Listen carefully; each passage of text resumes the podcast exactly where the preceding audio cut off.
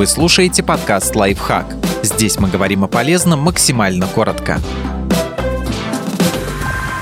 Что музыкальные предпочтения говорят о характере человека? По мнению ученых, довольно много – в 2003 году было опубликовано исследование, которое показало связь музыкальных предпочтений и характера. Ученые предлагали участникам эксперимента послушать и оценить несколько коротких фрагментов различных жанров. Всего опросили 3500 людей по всему миру. Затем полученные данные сопоставили с анкетами и результатами личностных тестов. Оказалось, что люди с похожими музыкальными предпочтениями обладали почти одинаковыми личностными качествами. Самую отчетливую взаимосвязь ученые обнаружили с открытостью к новому опыту, экстраверсией и доброжелательностью, меньшую с эмоциональной стабильностью и добросовестностью. Вот как исследователи описывают взаимосвязь между предпочитаемой музыкой и характером классическая и народная музыка, джаз и блюз. Те, кто предпочитал фрагменты этих жанров, в личностных тестах показали высокую склонность к рефлексии. Также они открыты новому опыту и предпочитают мыслить системно. С другой стороны, такие люди оказались довольно невротичны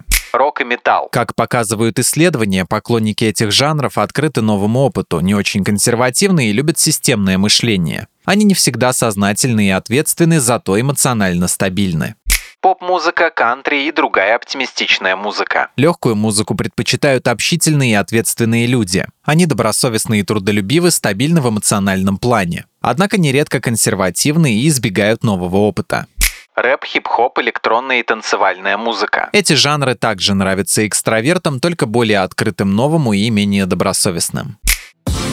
Подписывайтесь на подкаст «Лайфхак» на всех удобных платформах, ставьте ему лайки и звездочки, оставляйте комментарии. Услышимся!